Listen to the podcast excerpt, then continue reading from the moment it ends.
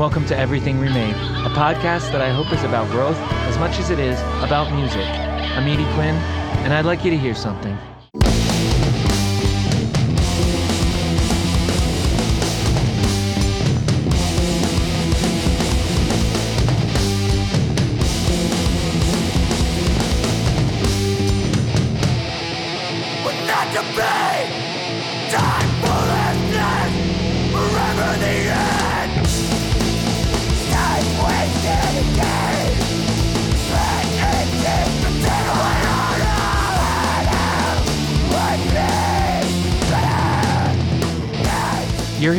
Even with Warrior Screams by With Arms Still Empty, featuring my pal, Jan Caravel, on guitar and vocals. Damn, I'd be lying if I didn't say that that takes me back. I've known Jan for about 25 years now, and we don't get a chance to catch up as much as we should, so this was really nice.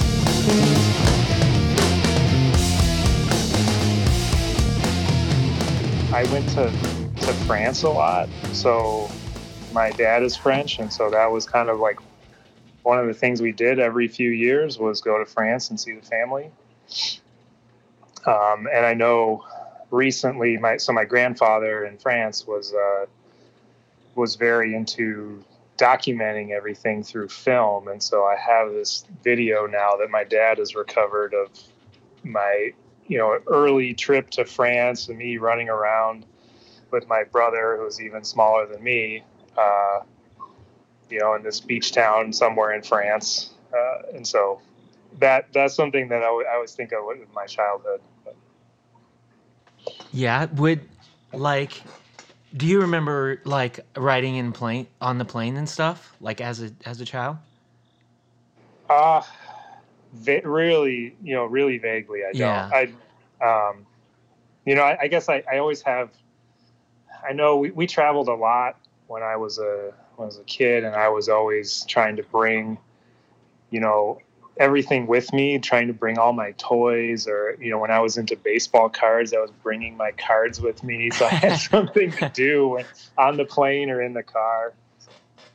Yeah, I just I was just wondering because like, you know, I, um, I had flown when I was younger, like like one time or whatever, and um I don't know. I remember that like vaguely, but then the uh very the next time that I flew anywhere was like you know uh decades later when I was an adult like and um I was like I was terrified. I was like, you know, Mr. T and the A team like I was like, I wish wish I could just be like put down for the you know duration of the flight or whatever.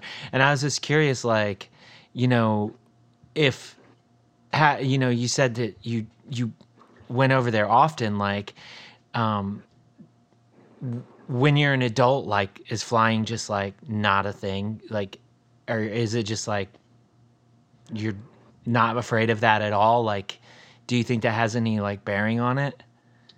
I don't yeah i don't think so. I feel like now i have much more anxiety when it comes to flying and i almost don't want to fly anymore you know, I, I do, but I, I really loathe it. And, you know, the days leading up to a flight, I get really anxious. And I don't know if it's so much the flying as the process. You know, the process is so, so awful mm-hmm. that I, I just, I try and avoid it as much as possible. Yeah. Yeah. It's, I, I mean, like the, you know, when I was like eight or whatever, when I did it, I, you know, I, I barely remember th- that except for I remember um like a a flight attendant that was very like um they were like doting on me a lot. I was by myself like flying when I was like 8. Oh yeah. And and the flight attendant was like doting on me and stuff and I remembered that. But like the first time I flew as an adult like it was like it, it wasn't like I went I dove off the deep end because it was like a 17 hour flight to like Germany or whatever. and uh, so, I mean, I was like, I was like a wreck, right? I was just like dissociating the whole time. I was just like not there. And then the next time, which is the only other time I've flown, the next time after that, when we did another European tour, uh, Jason, the drummer, rem- remarked like he was like, "You seem, you seem like you're."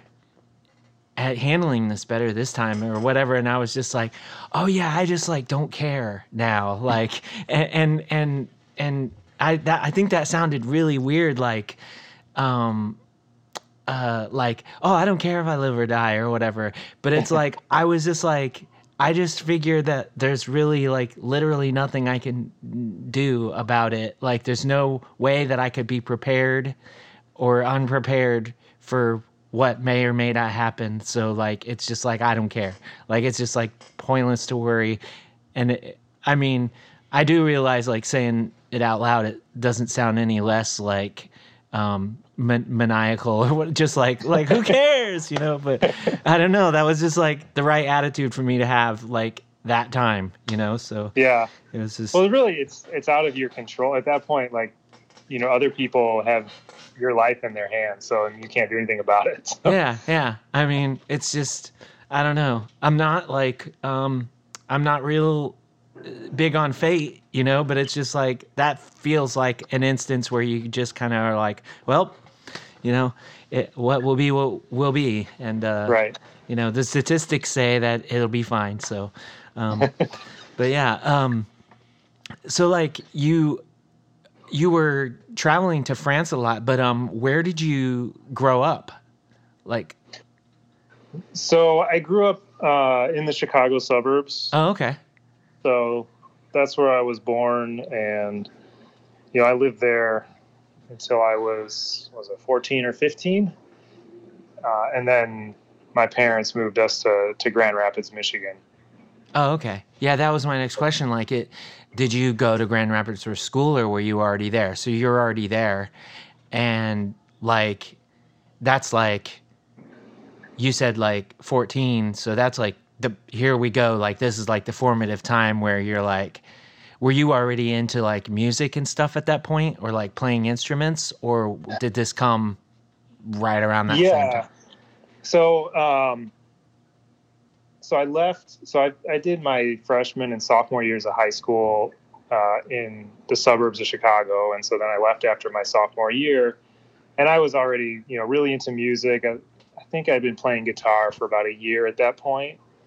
'Cause I I think I got my first guitar around when I was thirteen or fourteen oh okay and you know i really i didn't have any i don't know really i don't remember why i wanted the guitar. I don't know if i thought i was going to be in a band. I just i knew i love music. You know I, at that point i was already consuming as much as i could. I was listening to all kinds of stuff. Um, you know i was drinking 13 14 15 uh, i was really into metal. Um, I was also really into industrial. I mean, in the Chicago area, so there was like, you know, Chicago metal scene, and then Wax Trax Records. So I was really into a lot of that industrial stuff. But I was also, you know, starting to go to shows in the Chicago area and seeing local punk bands. By the time I moved to Grand Rapids, Okay. Who were you? Who was? Who were the like big locals in Chicago at that time? so my favorite band at that time was 88 Fingers Louie. Oh, okay. Uh, I remember seeing them. Um, and they're kind of one of the bands that got me into hardcore a little bit because, you know, I don't know if you've seen 88 Fingers Louie, but it, they appeal to me because there's this punk band, but the guitar player's a metalhead and has long hair. And then on their early records, they were covering Gorilla Biscuits um, and Articles of Faith. Yeah, yeah. I was gonna say that that track is is hot. Yeah. yeah so I- you know and i was i was just kind of trying to figure out as much as i could you know pre-internet days and i didn't really know a lot of people into music so this you know this was how i found out about stuff is like you know thank you lists and the tracks bands were covering and whatever media i could find um, I'm trying to think of some of the other bands. And there was this other kind of strange band called Hash Brown from the Chicago area that were more like kind of math rocky, and I think they some of those members went on to form Volta Do Mar. oh, okay. Uh, and I, I, saw remember, them play once. Yeah. yeah.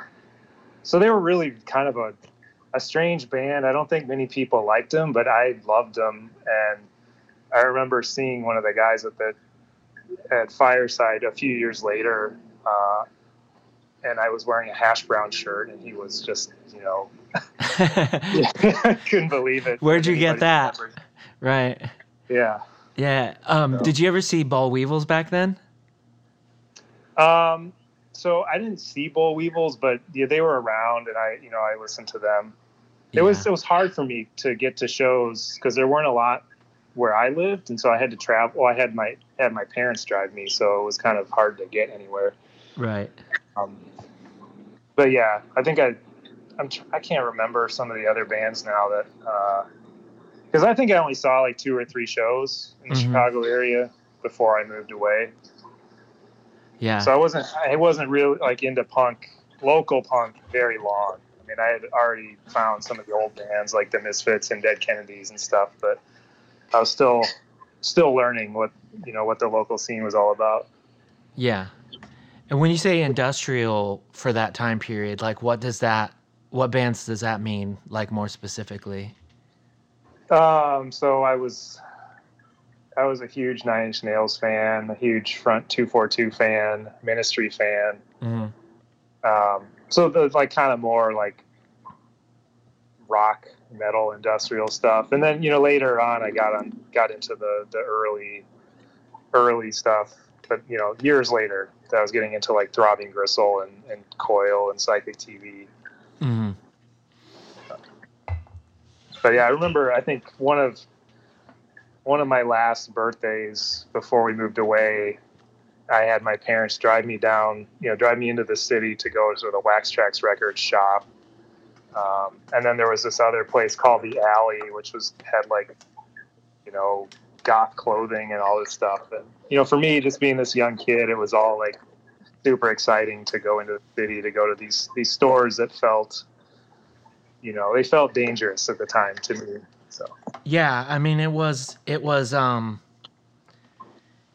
it's it still hadn't like permeated like the mainstream culture. So it was still like that element of like counterculture to yeah, to the you know like uh it wasn't until you know hot topic or whatever that like people started like seeing that stuff outside of you know very specific like small shops and stuff you know so it was like it felt like a it felt like a big deal like you're in on a secret or part of a secret club or whatever you know i don't know um yeah, yeah. yeah.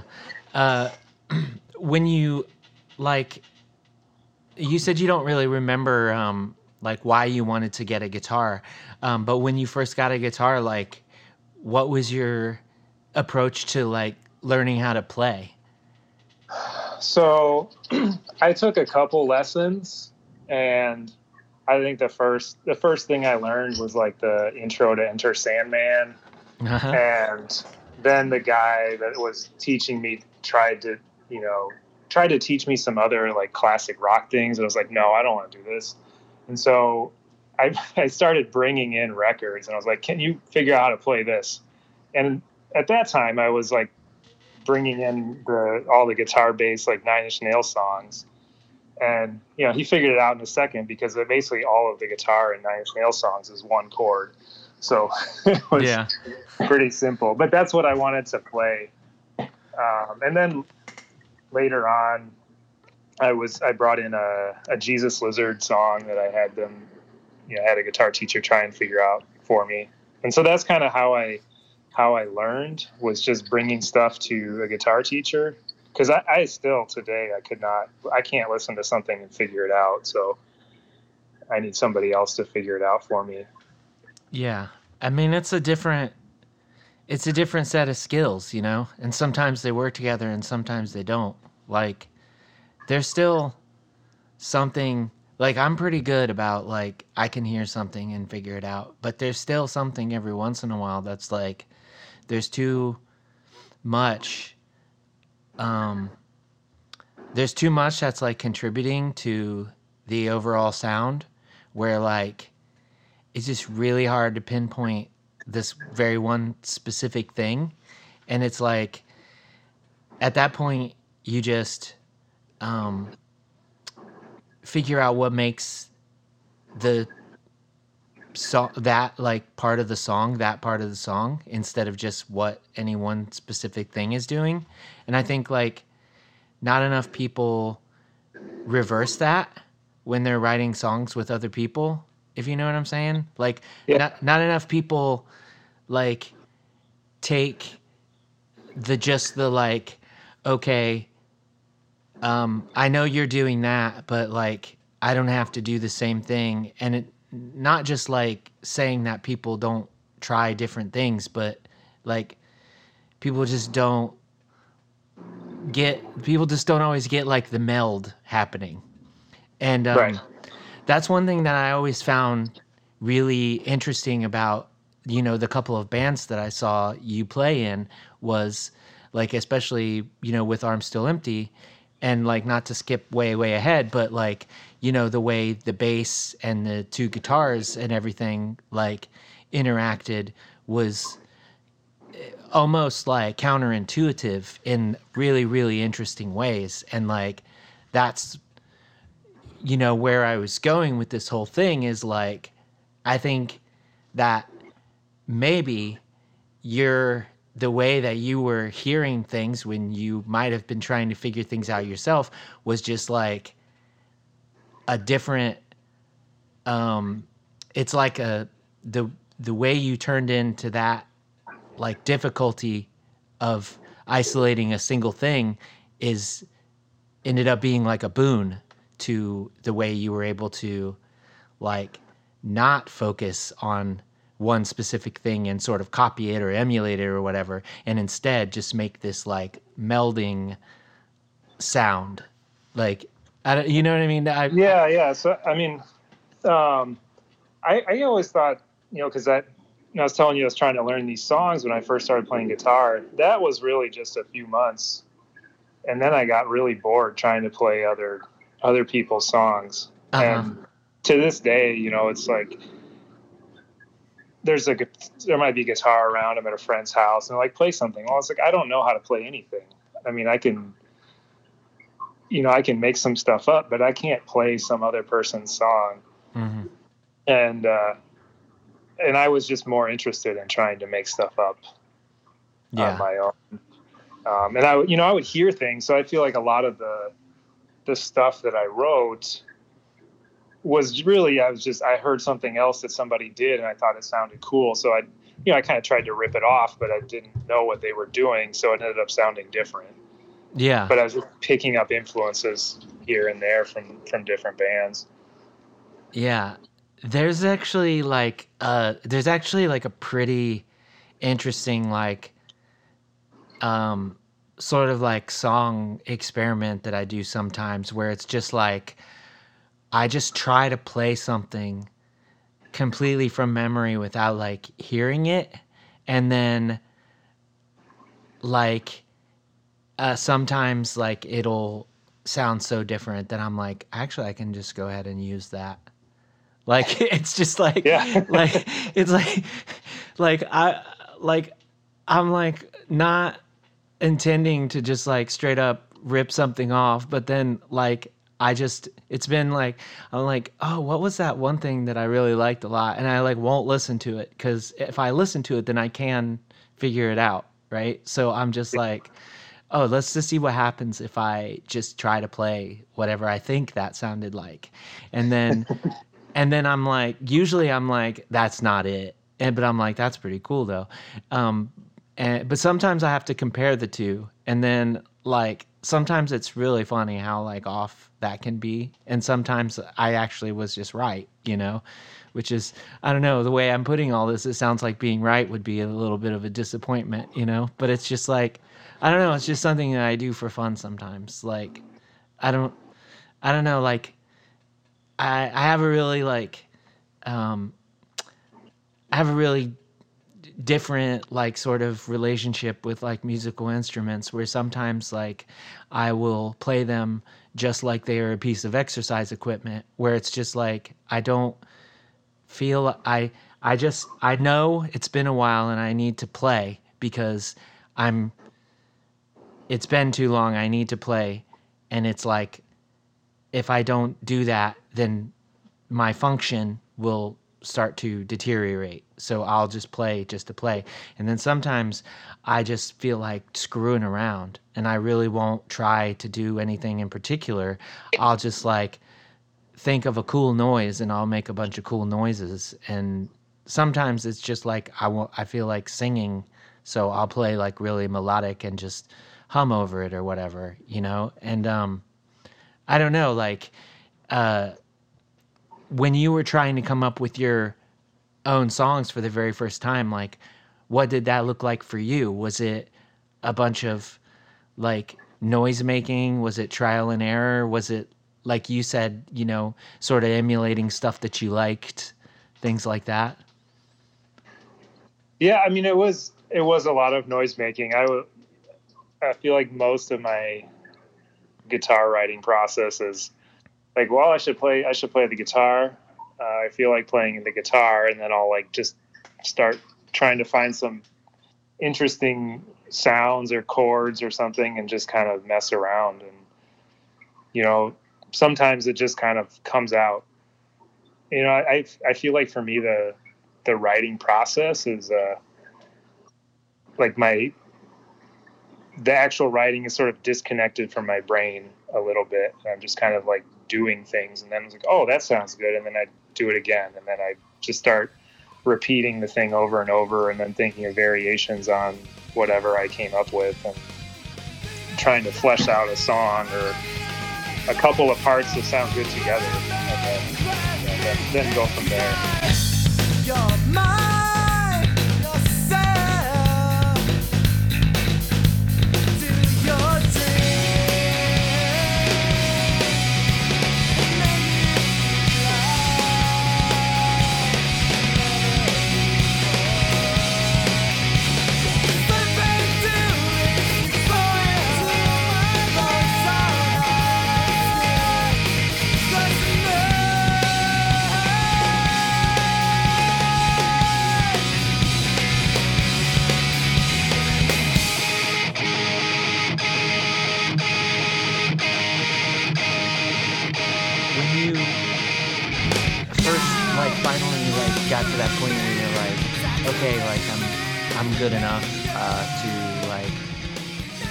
Start asking people if they want to like start a band. Like, um, what did that look like?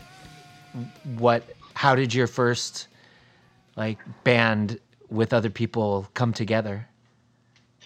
So the the very first band with other people, I started in high school because we were gonna. This other guy that I knew uh, wanted to play the Battle of the Bands, and so you know, and this this guy he was into like pop punk, and I was like, well, I you know I can play guitar, and and he played bass and sang, and I this this is like I had just moved to Michigan, so I didn't really know anybody, and you know, so he found somebody that could play drums, and I, that so when we got together I was like, oh, playing along to drums is kind of hard. I didn't really know what to do. So, and you know, it took me a little bit to to get to a point where I could feel the the rhythm and the beats and follow along, or or if they made mistakes to to sort of correct myself. And I know we had to record a demo to to be considered for the Battle of the Bands. And on that demo, we made it. We recorded a cover of Op Ivy's Sound System, and I was so bad that I was hitting like you know playing ska guitar, but I was on the wrong beat. So it's all downstrokes instead of upstrokes, and I, you know, it's to me it's hilarious now, but at the time I was like, I was really embarrassed. Yeah. But did you get into the battle where they like, okay, bring it, like yeah, yeah, we ended yeah. up playing the Battle of the Bands, and uh, it was a a success and a disaster because after that we were banned from playing again.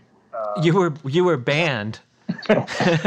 well, yeah, I mean this this was uh, Grand Rapids was much much smaller, and where I was going finishing high school wasn't used to punk bands, and then there were some other kids in the in the crowd who were like, "Well, let's start a mosh pit," and they ended up tearing down the curtain in the auditorium that we were playing in, and so they were they were mad that you know sort of what they saw kind of devolved into violence and destruction. So.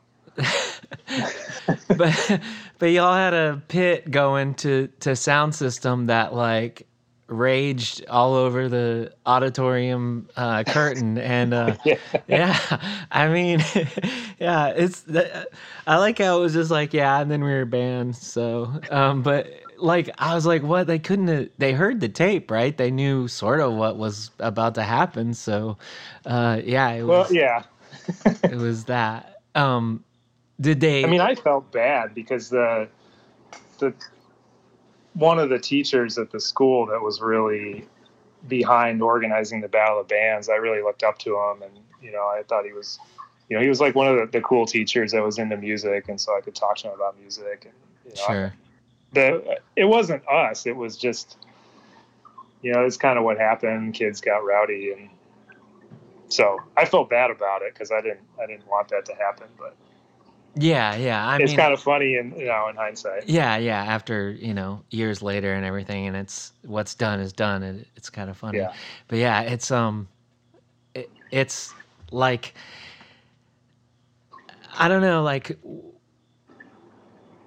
in a, in one way you can it, it is shocking because you're like that I like that happened like out of school and that's like something that you would totally like you'd see that on like a um you know a TV like a TV movie you know like this this is what yeah. happened and and um I mean I don't know you know my one of my bands in high school played a, a, high school battle of the band as well. We played, uh, well, we played like I think we played Welcome to Paradise, and uh, yeah, nobody tore anything up, or I don't think people even liked it. But um, uh, and I actually, you know, I have a demo from that band uh, still, and like I can honestly say that we weren't like even really a bad band. So, um, but it, but uh, it it just um yeah i don't know. It's a much different experience. Like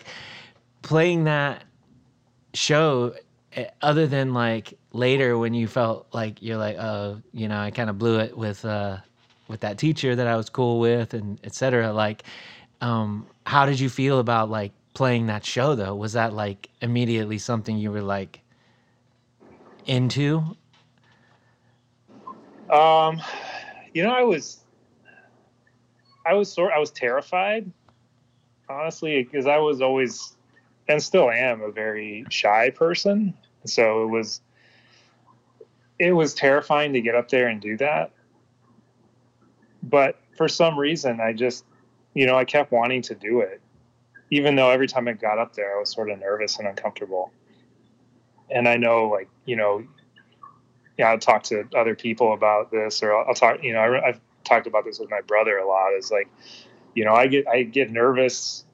I don't like public speaking, but all I've done is, you know, I play in bands in front of people, and I'm a teacher, and I have to go up and talk every day. So, it, I don't know. Maybe I'm just kind of a a bit of a masochist or something, or, just trying to confront the things that, that terrify me. But, yeah, that's what I was. I was gonna say. You're either a glutton for punishment, or you like, you just like meeting those uh, anxieties head on, you know, or or whatnot. Like, yeah, it's I don't know.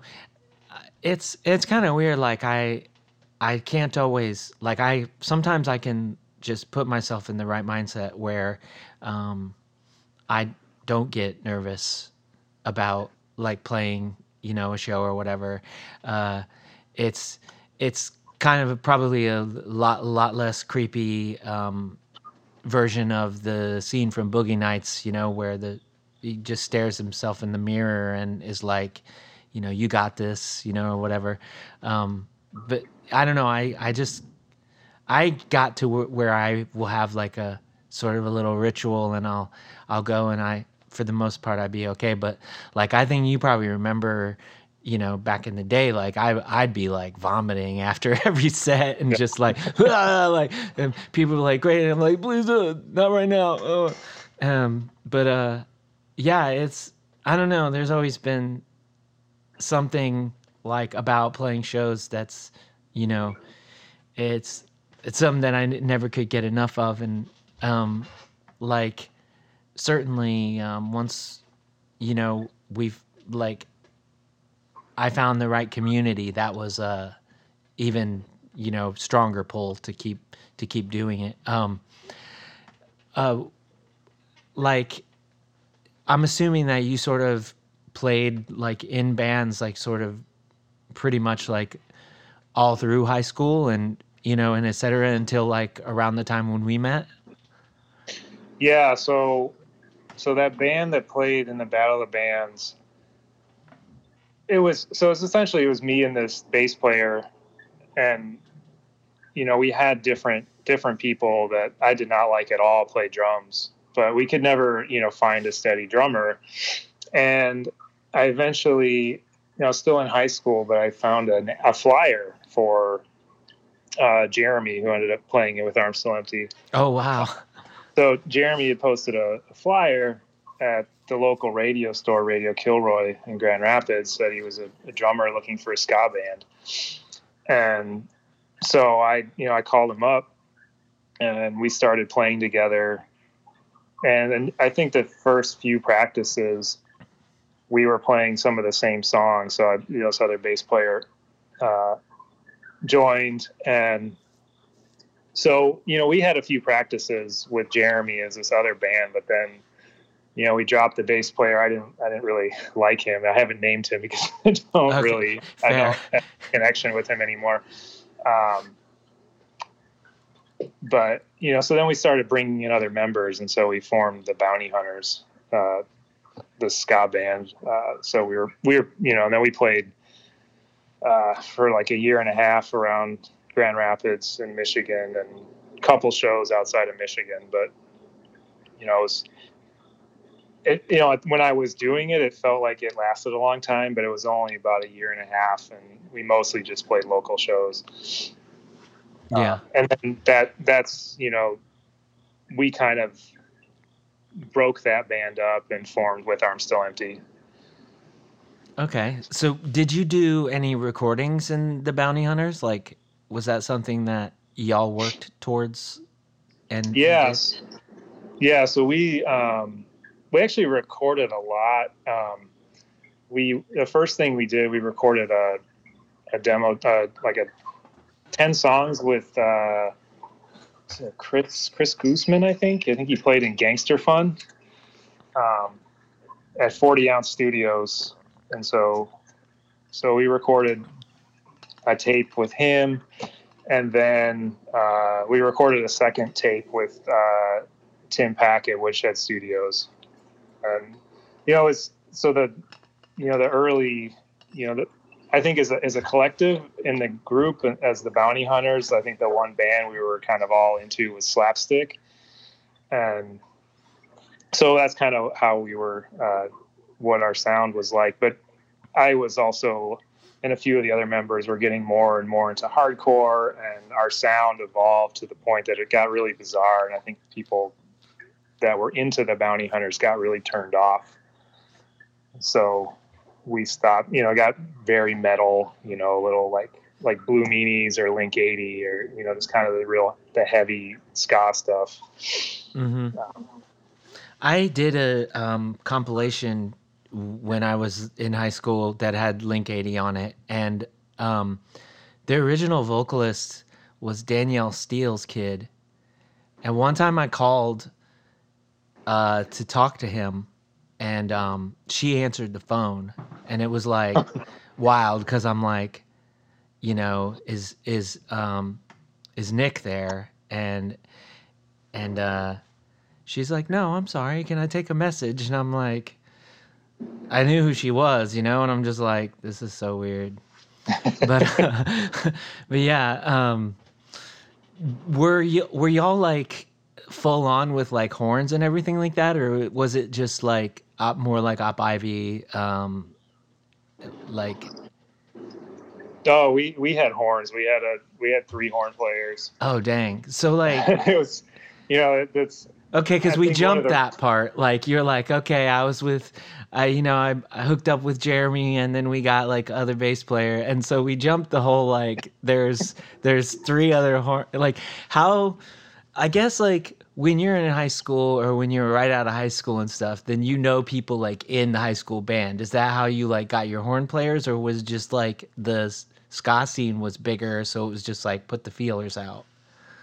so yeah. I mean, there was a there was a decent number of ska. Well, I mean, there was Mustard Plug in Grand Rapids, and there was this other local band called the. Relays.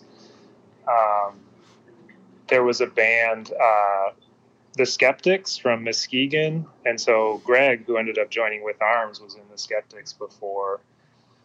Um, so there was, yeah, there's a few ska bands around, um, and even more, you know, the Suicide Machines, uh, you know, from Detroit, and then there was a bunch of ska shows in Kalamazoo. So there, there was a lot going on in Michigan at the time, and you know, it, what's interesting is I to me because I you know I don't really remember how the band formed, but so Jeremy and I did not live close at all, uh, and I think he was a few years older than me.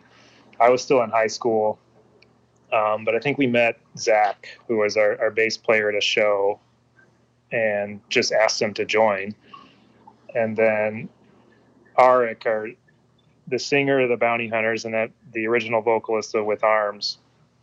Um, he was in some other band, and he was a he was a piercer. There was a local like tattoo and uh, piercing shop right next to the radio store or the record store, um, and so he ended up joining the band as a singer. And the, the horn players, I really don't remember how they came about. I think one of them was friends with Jeremy, and then he found the other horn players. So. That's wild. And like I also like I guess it's just like wild too because like I also sort of like in my memory like I glaze over how like huge ska was for like a hot minute in the late 90s. So it was like Yeah, it seems like there's no way you could get three horn players in a ska band now, but like, you know, maybe that may or may not be true. But the point is, like, back then it was, you know, it it probably was much easier for lots of reasons. Um, but I also think it's funny that uh, Arik was a piercer because like every ska band I knew had a piercer in it as well. um, the uh, the uh, the uh, the uh, one of the people in Less Than Jake actually pierced me when I was like 18.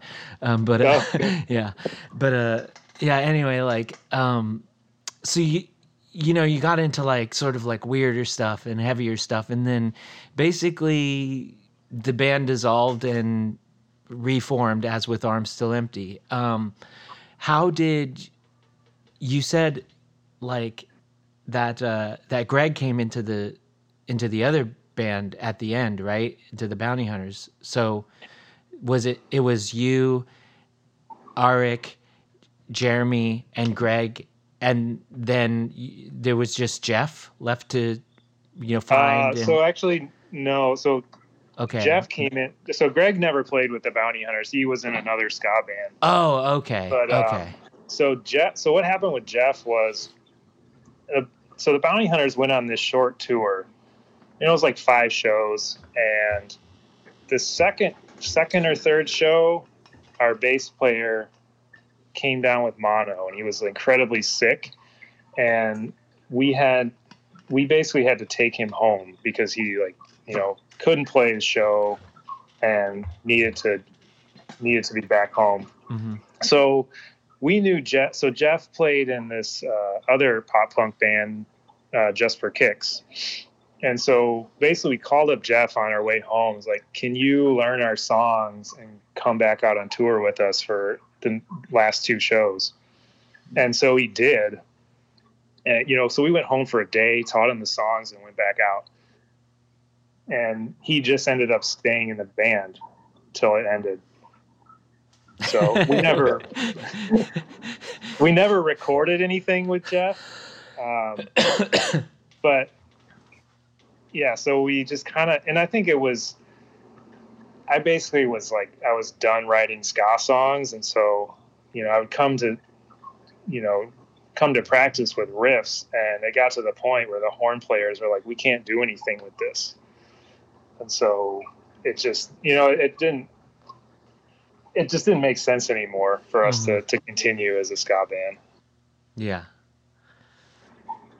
So like eh, you really you really did just kind of like lose the horn players and then like pick up another guitar player, right? I mean, it sounds yeah, like that's sort of what yeah. happened, right? Um, yeah. I and, mean, the the first so we had we had studio time already scheduled to record. I don't even know why, but the Bounty Hunters had had scheduled studio time, and we were going to go record stuff, but you know we decided, oh, let's just change, let's form a new band. And so we already had the studio time scheduled. So we wrote a couple songs as with Arms Still Empty, went and recorded. We had never played a show. Um, and that's how our first first couple of tracks came out.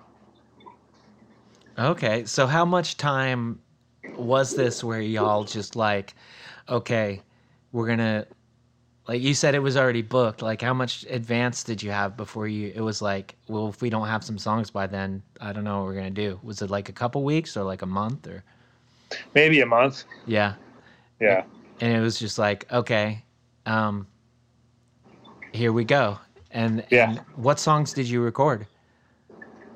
Um so the the first two uh, so the first song uh that we wrote uh, a million others like us was actually the a song that I had wrote, written for the bounty hunters, and the horn players were like, "We can't write anything for this," and so that's when we realized um, we needed to change the band. So and then so we kind of put the new band together and wrote "Thank You, David Cash," and so those are the first two songs we recorded in the end of 1998.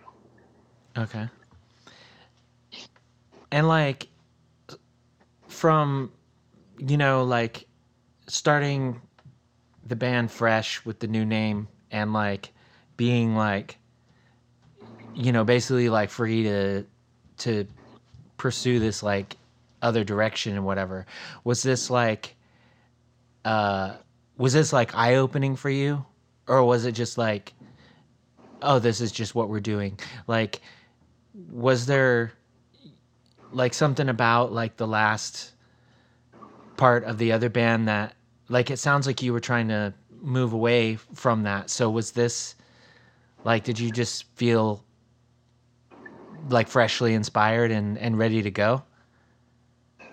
Yeah, I mean it was I was, you know, I was really excited about the band when we when we formed. Um, it was, you know, it was amazing playing with Jeff. Jeff is an amazing songwriter and bass player and so it was just you know we had a lot of different tools we could draw from in, in writing writing music um, and greg was a great guitar player and so it was you know it was that was my first time playing in a band with two guitars instead of just one and so that was that was interesting and you know it, it took a while to kind of figure out how to do it how to make it work and you know make sure it wasn't just two guys playing the same thing.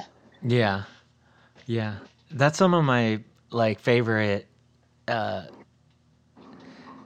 th- like that was some of my favorite things to do with like is when there's somebody else who like plays differently than you but complements you in a way and like just like nobody else even has to be there. Just like you and somebody else playing guitar and like you could just you know i mean you could have like obviously you could have had a similar uh, situation with with jeff you know just like you and jeff just like bouncing ideas off each other. But that's like some of my most like fond memories was me and like a different another guitar player that i was really good friends with and we we would just like play guitar in my bedroom like for hours just being like oh then what if i did this? You know i don't know that was so fun. Like i don't know. Um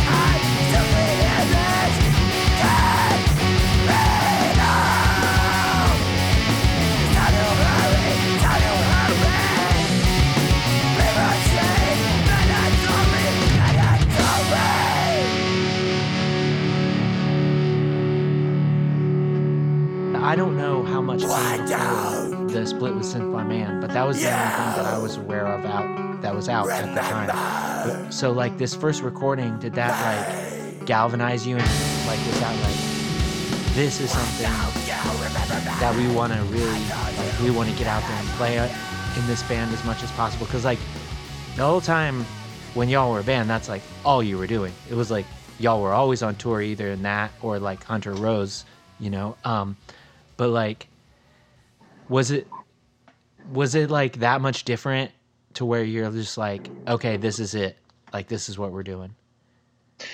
Um, yeah, I I think it was more of a.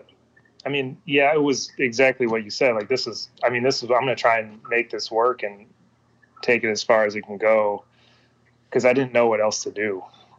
You know, it was really, you know, I started, you know, all my friends were into music. They were playing bands or going to shows. I loved, I loved putting on shows. I like putting out records. I like playing in bands. And so I was like, this is, this is what I'm going to do uh, for as long as possible. Uh,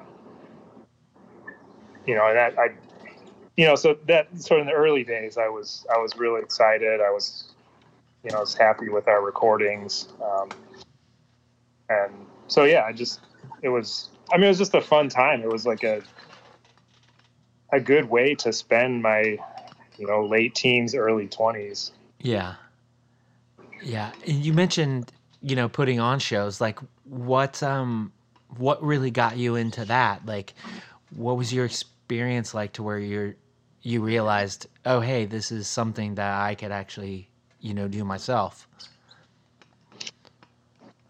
Mm, yeah, it was. I think it was more just over time, like one realizing I wasn't, you know, I wasn't seeing the bands I wanted to see in my hometown, mm-hmm. and two, just starting to meet people who I was, you know, like that I knew. You know, I started making connections, and other bands started learning that you know I was I was putting on shows, and I just I really got you know interested in in just talking to different people and, and bringing in different bands. You know, I think it, it really started with with Jeremy though. So Jeremy, like when you know when the Bounty Hunters formed, he was the one who started organizing some bigger shows. Like he brought in the Suicide Machines to Grand Rapids, and we opened for them, and you know, so he was the one that kind of started some of the early early shows we put on, and after that, we started making connections with uh, local halls and theaters and stuff, and they they trusted us to, you know, take care of the place and and bring in shows, and we'd pay them what they asked for to use the space. So. Yeah, they said we heard about your thing at the school, and we don't want that happening here. um, yeah, yeah. Mr. Avery told us all about that, but like, yeah. yeah. Um, yeah, that's that's awesome. So it was like Jeremy was sort sort of like learning, and then you're you're learning, and we're like, you know, everybody is just sort of learning um, as they go and sort of off each other.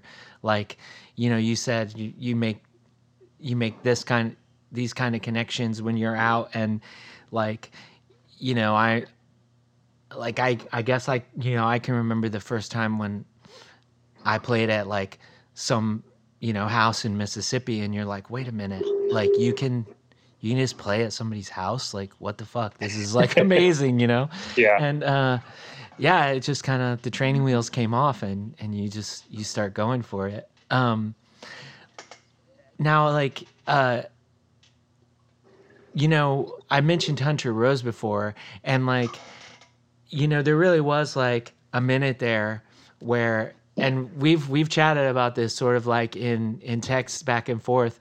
Uh, there was really like a minute there where we were running into each other so much because of Hunter Rose and with Art Silenti and and maybe like uh, you know this band that I was in or that band that I was in, um, and like whether it would be like you playing at my house or or I would just see you know like uh, there was like a I think there was a show in like DeKalb or something where Hunter Rose played and we played and we were just running to each other everywhere. And it's like, I don't, you know, sometimes I'm like, I don't know whether I was coming or going back then, but um, like, what what was the for you what was the like one or two deciding factors where you're like oh yeah like it'd be awesome to be in like more than one band like like was it were you trying to do something creatively that you felt like set it aside from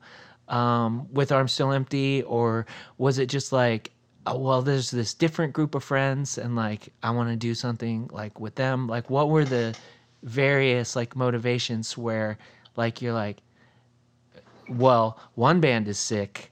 Let's let's double that you know? Yeah. And towards the end i, I was in three bands. Um, so yeah i mean it, it was more the so I think in with arms the most of the writing, like the music writing, was was me and then and then Greg, uh, and then Arik and I uh, sort of divided up the the lyrics uh, when he was still in the band. So you know, and Jeff would contribute. You know, we would come up with something. We'd have a you know here's here's some music, um, and he would contribute to like the arrangement or his own parts or thinking about uh, how to sing a certain certain part. But so Hunter Rose was more his creative outlet, whereas with Arms was my creative outlet. So I think that's kind of how we decided. You know, like we weren't like I wasn't writing in Hunter Rose, and Jeff wasn't really writing in with Arms. Oh, okay. So it was just like it, it was it was like just turning like um like you you'll pitch this inning and I'll pitch the next, you know, almost like just yeah. like turning the roles over. And and yeah, I could see that being really awesome too because like I've definitely enjoyed like being in bands where I had like less um uh like cr- creative not like responsibility. I don't. That's not like. This might be a, the wrong way to put it, but it's just like where I wasn't um, responsible for pulling like something out whole almost whole cloth you know and where yeah it was just like oh there's already a structure here and i just get to do cool shit over that like this is a blast you know yeah um, so yeah like that's that's definitely like an ideal arrangement especially with you know someone that you've already have a proven like relationship with as far as like you know you get along you're not going to fight over like this or that you know? Yeah it was a lot it was a lot of fun because uh you know jeff would write really complicated things and i think at the time you know everyone in the band had a hard time playing it. And so we would just you know work on a riff over and over and over and over until we would finally get it uh, or it would you know get to the point where Jeff's like, yeah, that's what I'm trying to get to. Um, mm-hmm. And you know, it was kind of Hunter Rose what kind of came about the same way that with Arms did. That Hunter Rose used to be just for kicks, this pop punk band, uh, and Jeff wanted to make it more complicated. He wanted a second guitar, and so he asked me to, to come into the band to be the second guitar player, and the, the sound kind of changed you know, and he was he was really into bands like like Sensefield and, and Shift and, and Helmet and sort of more like melodic post hardcore kind of things. Mm-hmm.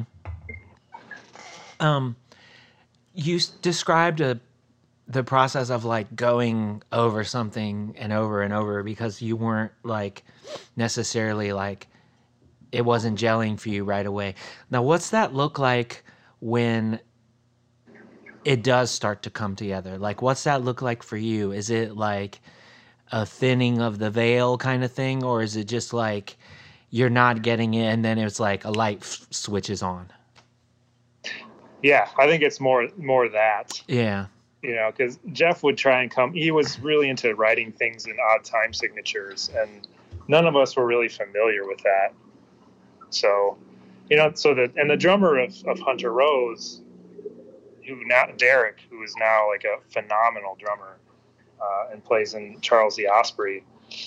Uh, you know, he was he told me, you know, many times that he learned a lot about how to like play like complicated music through Jeff.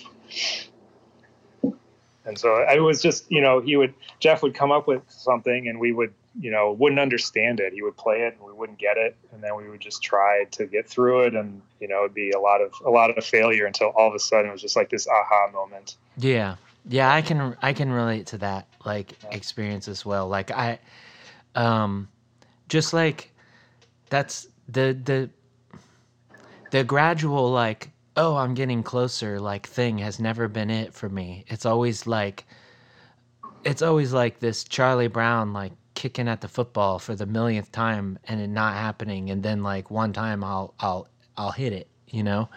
Yeah. and uh i'm i'm always interested in you know other people's experiences especially because like i wonder if there's a there's something is that just always the way that it's going to be? I mean i've been playing music for a long time so it certainly would look like that's the way it's always going to be but it's like i always just wonder if there's something i'm missing that helps you uh, work through that and get to that that that moment like easier you know or whatever.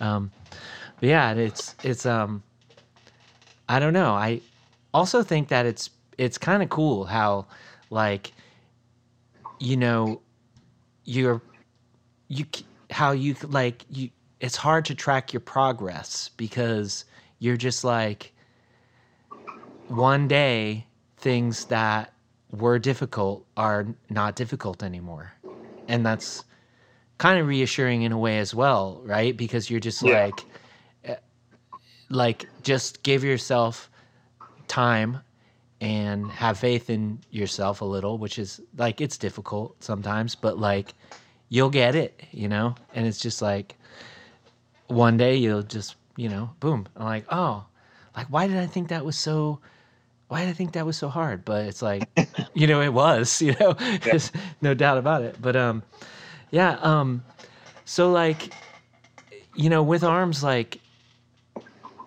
y'all y'all like toured a lot and um i'm not sure like how did y'all ever do like a full us or was it mostly like a couple weeks like this way a couple weeks that way So, yeah, I mean, I, I don't know. I felt like I was on the road. We, didn't. I don't know. I guess I don't feel like we we toured very much, but it, also because we I was touring with with Arms, and we come home, and then I go out with Hunter Rose again. Um, right but we never did a very long tour, uh, and so I think that was always the the difficult thing, just with everyone's schedules and work and whatever else they had going on. It was just hard to to book something that long. Um, but you know, we went out west a few times. Uh, we went out east a few times, uh, but we never, you know, we never did like the whole East Coast. We never went south. Um, so it was kind of just, you know, based on the connections we had, you know, we could, because we had a, a pretty good connection in Utah. So we were always like going to Utah to play some shows there and try and get some shows on the way. Uh, and then, you know, the person in Utah would hook us up with other shows around. And so, yeah what's what's like the most unusual show you played or the most like unusual place that you played on any of those stints Um, I know with Arms played a a gazebo in like a a park in Oklahoma City or something with John Brown Battery, and it was just it was like a hundred degrees. It's humid. We're outside. It was just awful and gross. I thought that was kind of weird. Um, But it was totally legit. Like you were allowed to be there, and it was just like in the middle of the afternoon, etc. yeah. Yep. Yeah, Yeah. yeah. That is. That's. I mean, I don't. You know, I've only had like a sort of outside. That's not true. I've had two of those experiences, and one was like, yeah, we were. It was. It was Southwest Florida. It was like, maybe it was like uh, Sarasota, or it was either Sarasota or Venice, but it was like, we played. I was in. I played in this band in high school. Uh, well, like I was like just graduating high school, and um, we played this show with FYP, and it was this tour that uh, Chris, who um, is in Propaganda, was playing drums with FYP, and um, so we played in this weird gazebo, and it was like really small. It was like not like a um, cause oh, that's actually like I so I had this other this other gazebo experience. Wow, I've played a lot of gazebos. like this is one of these. You're like maybe it's not that strange. Yeah, I guess not. Was I played this other one? It was in Frankfurt, but it was like this big gazebo. But this other gazebo that we played in FYP, maybe I'm remembering this wrong. I need to like, I need to have a chat with uh, someone from that band and because uh, there was some wild stories in that band. But uh, like I'm remembering this other gazebo being like, this is like you could fit like a tea table on it, and like, you know, four people could sit around it, and that was like it. That's how I'm remembering that. It could be incorrect, but I'm remembering being really smushed up on this gazebo, and then everybody started being out in the you know in the lawn, like in front of it. Um, but uh, y- you know, like it's always like the other experience that I remember um, from a more recent tour where we were in California and we played like sort of in this like park and we were totally not supposed to be there, but it's like there was a situation where the police would not get out there fast enough to like really shut you down. So it was just like go for it. But um yeah, it's these gazebo shows like we we got to bring them back, I guess. Those were yeah, you know. Um, yeah. Now it made me that so it just made me remember this. I think probably the the most fun crazy show we had was I think on this same tour um, we played in this tiny town in Colorado, Cañon City, and uh, or and so we got there and the place was locked up and the people who booked the show couldn't get inside so somehow you know we're standing around this tiny town and somebody breaks into the place. So we have the show but by this point it's like really late and we're all kind of grumpy but I, you know we ended up just like we played some songs and then i know we just kind of had this freak out and jeremy got on the piano and started hammering on the piano and we're just you know just turned into like this noise show I remember that being really fun. But. Yeah, that sounds wild. That's awesome. Um, we, I don't know. My only experience where, uh, it, where it was like we can't get into the show, was we drove like three hours to play the show in Dayton, Ohio. We showed up at this pizza place, and somebody's like, "The show is canceled. The owner's in drug in um in jail for d- selling drugs. And we're like, fuck. Like, because, you know, I mean, back then, nobody could just like, nobody could necessarily get a hold of you. Like, if you're supposed to be at the place at a certain time and you were three hours away, like, if anything happened in that three hour period of time, you're just like screwed, you know? So, like, yeah, yeah I mean, we drove, o- we drove over and they're just like, yeah, the owner is in is in jail for selling cocaine, and we're like, oh, you know, so so we just like went and had practice in in in like my cousin's like kitchen instead. Because it was like, know, you know, there wasn't like people there waiting to see us or whatever. It was like everybody that was coming there was seeing a big like closed, you know, or whatever, and just leaving. But uh, yeah.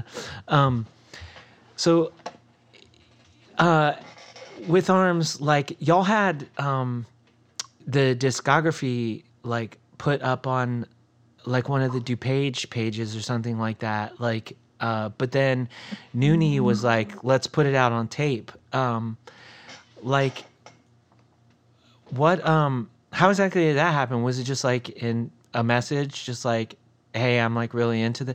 It seems like this should have happened before now and um, I'm kind of embarrassed that I never asked. But um, I'm not like I'm just like not a big like uh, I'm not a big like you know repeater records like really has the market cornered on that, right? You know? Yeah. And that's never really been like my thing. But like, how did that whole thing come about? Was it just as simple as a message, or? Yeah, I mean, it, so I mean, partly you know, nothing ever happened. You know, nobody asked, but also like I was, you know, for many years I was just like I'm doing other things, and so like you know, our music wasn't really available anywhere um, except for like some stuff that people would throw up on YouTube. Mm-hmm. Um, and so like a, a year ago, I just, you know, I had time, you know, pandemic and everything. I had more time at home, and I just started it's like going through all the old stuff I had, and I was like, I'll just throw this all up on on Bandcamp.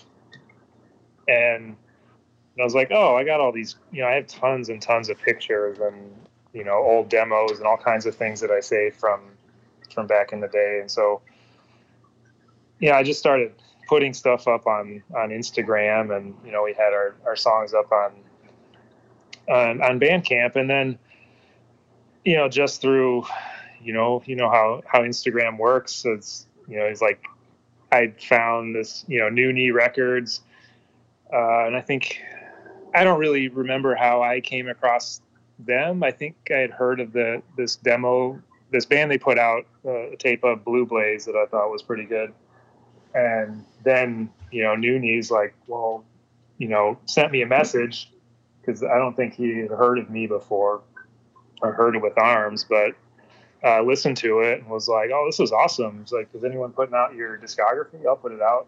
And so that's that's kind of, it's just kind of random. Yeah, yeah, completely random. That's awesome. Like it's it's um, yeah, it's it's funny because like now you know now that you mention it, I think like.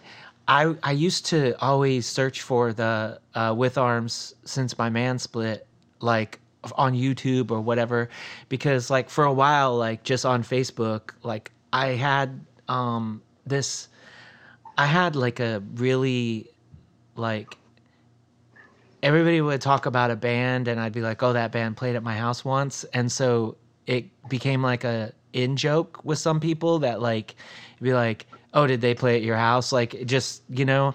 And so I was doing this thing where I was like just posting like this band played at my house like and i did like almost like a series of posts and i'd number them you know or whatever. And um and i remember having a really hard time like finding that on youtube or whatever to like you know to post the link for. And um it was always like like like I just wore the fuck out of that CD. Like I think I must I know I was distroing them from you for a while as well.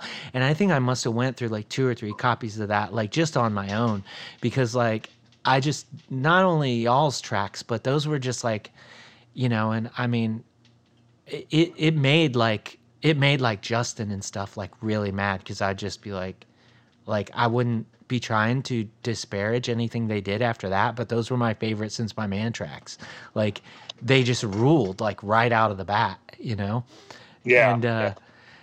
and um so yeah, I'm really glad that like, you know, not only like that the stuff is up there, you know, for people to be able to like go through the whole thing. And I mean, I remember like one of the last shows we played together that y'all had just put out that like we need heroes like two song like CD or whatever, and and um, you know, I was I was like, uh, you know, for a while I was like, shit, like no one's ever gonna hear these songs, you know, and they were fucking great. Like y'all record them pretty much right before the end, right? And uh, yeah, yeah, yeah. So it's awesome that people will be able to go and like listen through the whole thing and um, and pick up a tape if if they're so inclined. Um, but um, like I wanted to ask uh, before we go, like um, you've I've I've seen that you've been sort of playing like music again.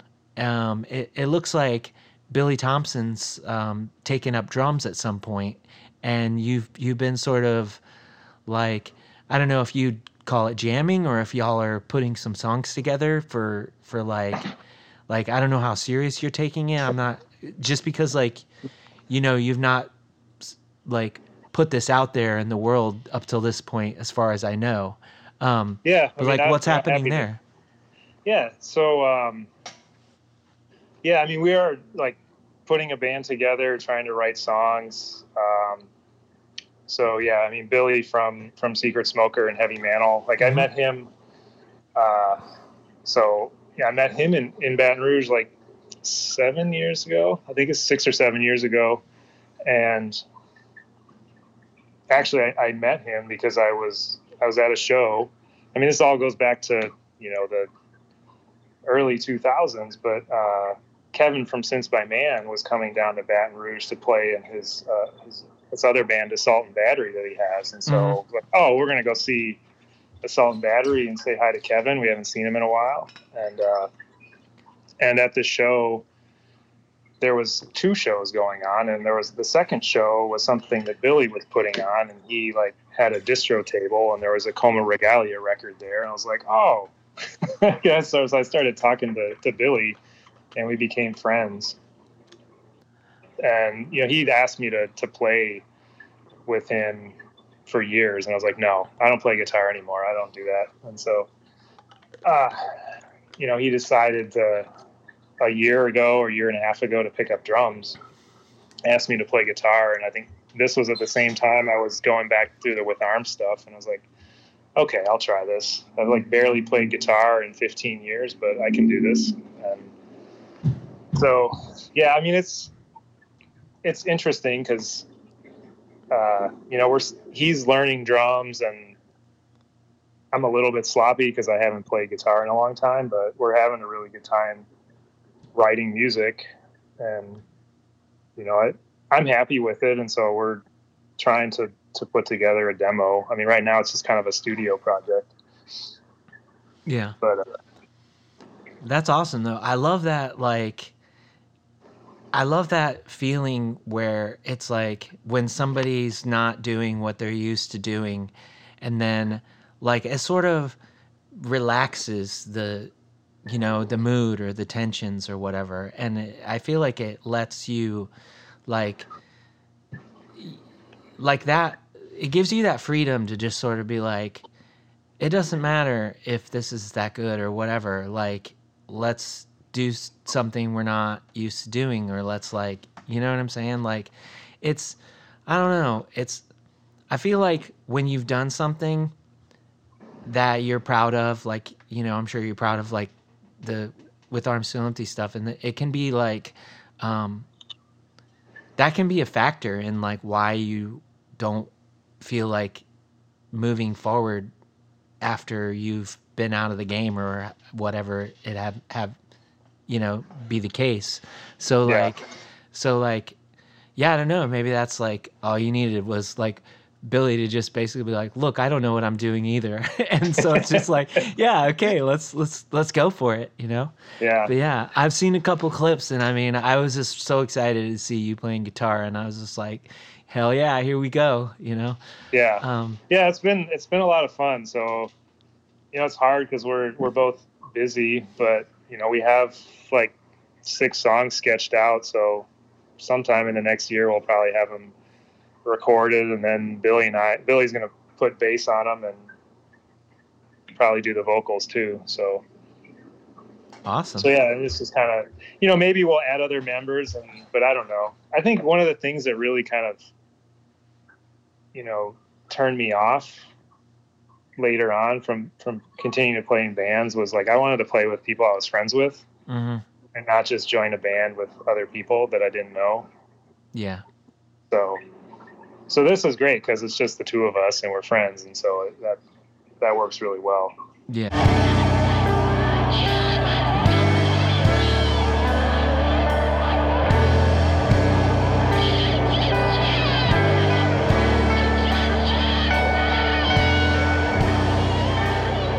And that was my conversation with Jan Caravel. Thank you so much, Jan, for taking the time to chat with me. I really had a blast. While you're waiting for next week's episode, head over to patreon.com slash human machine and find out about all the other things that I've been up to. Comics, music, all that stuff. Until next time, take care and do good things.